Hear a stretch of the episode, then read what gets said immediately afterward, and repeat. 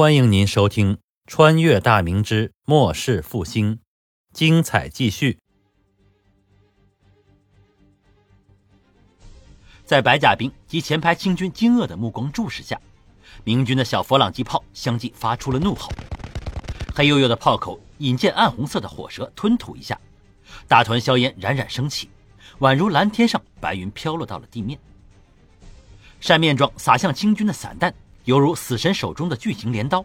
肆意地收割氏族的生命。在这些冰冷中带着火热的冲子面前，不管你是百人敌，身穿三层重甲的白甲汉族，还是斩杀过无数名人百姓的普通骑兵，完全都是平等的。一颗颗实心弹丸如同剪刀一样交织着钻入大队清军的阵中，如入无人之境般横冲直撞着，直到动能彻底消失后。才停止了沾满鲜血的小小身躯。几乎就在同时，南面蒙八旗前排骑兵也已冲至了车营火炮的射程范围内。由于大队骑兵冲来的横截面更加宽大，左翼的百余门火炮几乎全部打响，并且发射的全是散弹，连人带马目标更加巨大的前排骑兵，就像被冰雹砸倒的庄稼一样翻滚倒地。后面跟进的战马，则是被两百余门火炮发射出的震天巨响。惊得发出阵阵嘶鸣，很多战马因为受到极大的惊吓，在高速奔行中突然蹦跳起来，马首胡乱地摇晃着，就像要将那种震耳欲聋的声音从耳朵里甩出来一样。十几名骑兵猝不及防之下被惊马甩了下来，随后便被无数碗口大的马蹄踏为一堆肉泥。此时的马速已经提到了极致，后面的骑兵听到前面剧烈的炮声，就算想打马回避。也已经措手不及，战马还是继续冲入到距战车五十步以内。这个时候，明军炮手将佛朗机装填的发射快捷的优势发挥得淋漓尽致。两个装填手，一个负责抽出打完的子冲，另一人迅速将准备好的子冲塞进长形空槽后，压实气门，炮手迅速点燃火门发射。配合默契的三人，一连串令人目不暇接的动作，也就是在数息之内完成。使得佛朗机发射速度远远超过了火铳，而一门发射散弹的佛朗机杀伤力却相当于数十名铳手。两百余门佛朗机这次几乎是全部打出了四枚子铳，除了蒙巴旗后排的骑兵在马速还未提到最高时带转马头跑开，两面的清军均遭受到了毁灭性的打击。两白旗的两千名士卒仅有八百余人侥幸生还，距离明军车营百余步范围内。已经没有了清军战力，地上的清军尸体已经是残缺不全，很多士卒的头部都被打烂，就算收回去也难以辨认。血泊中浸泡着各种人体器官，红白黑绿交织，浓浓的血腥味让人闻之欲呕。明军的刀盾手、长枪手、火铳手再次从偏厢车之间的空隙出列，追杀正在溃逃的两白旗士卒。没错。向来对明军保持压倒性优势的八旗兵败逃了，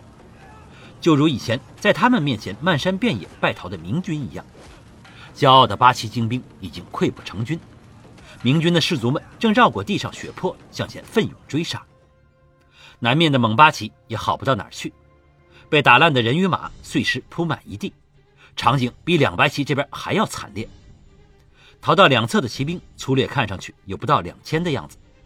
三千骑兵连明军的边都没摸着，便已损伤近半。就在车营这边打响的时候，正在与白杆兵血战的两白旗士卒也遭遇了前所未有的重创。韧性十足的白杆兵死死地挡住了以白甲兵为首的清军的冲击。就在双方僵持不下时，清军攻守赶来，开始布阵抛射。一时间，无数的重箭越过数十步距离，落在白杆兵的阵型当中。六阵白杆兵眨眼之间便有数百人或死或伤，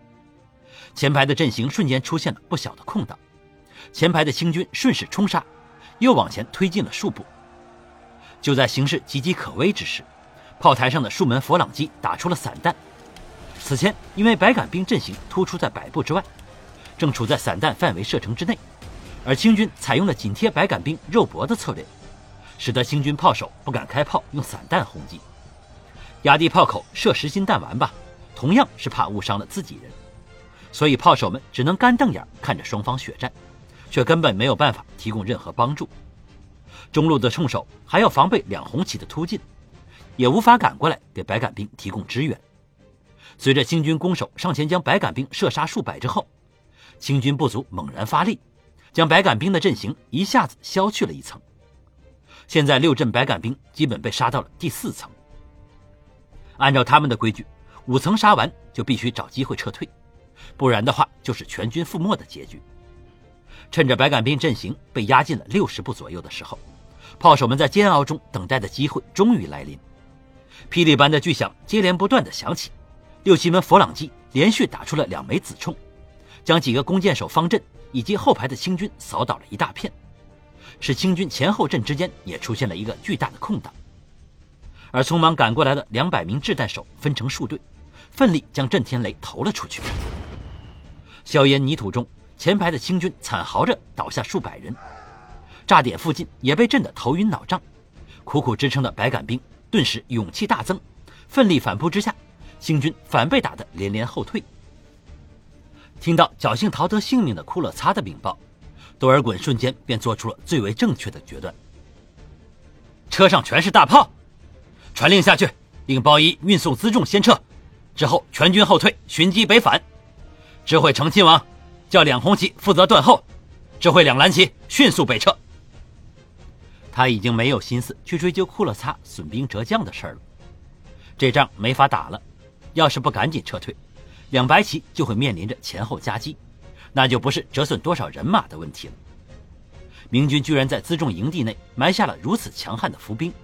并且是一种从未出现过，让清军一时之间无法应对和破解的新型军队。把前后几次战斗串联起来后，多尔衮突然之间彻底明白过来：从开始到现在，八旗已经一步一步地落入到了明军的圈套当中。辎重营地里到底有没有如山一样的物资还不清楚，但明军显然早就猜到了八旗急于求成的策略，所以便将辎重营地作为诱饵，诱使八旗兵分兵突进。最后，在关键时刻使出杀手锏，准备一口吃掉八旗的精锐。正在被白杆兵杀得节节后退的前阵清军，接到了撤退的军令后，鼓起余勇前冲一阵，把白杆兵的反扑势头压了下去。随后反身便退，丝毫没有拖泥带水。损失惨重的白杆兵也是无力再战，只能眼睁睁地看着清军在佛朗机炮的追击中向北面撤退。后阵的包衣们得了命令后。慌急之下，推车担担，载着清军的粮草辎重，亡命逃向北面。已经接到多尔衮通传的岳托也是大惊失色，他立刻下令叫停准备再次发起的进攻，命令一名梅勒张京领四千部卒一千攻守压阵，剩余的开始向东北方向的大营撤退。两蓝旗也是被震天雷和佛朗机的轮番打击后，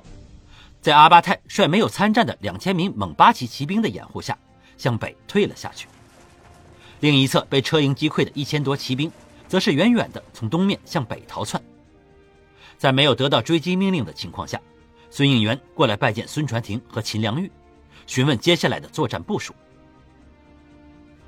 卑职参见孙学士、秦夫人，卑职请令率军追杀建鲁，还请孙学士下令。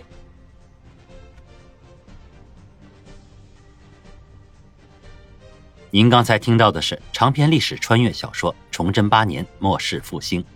感谢您的收听，喜欢的话别忘了订阅、分享、关注、评论，支持一下主播，谢谢大家。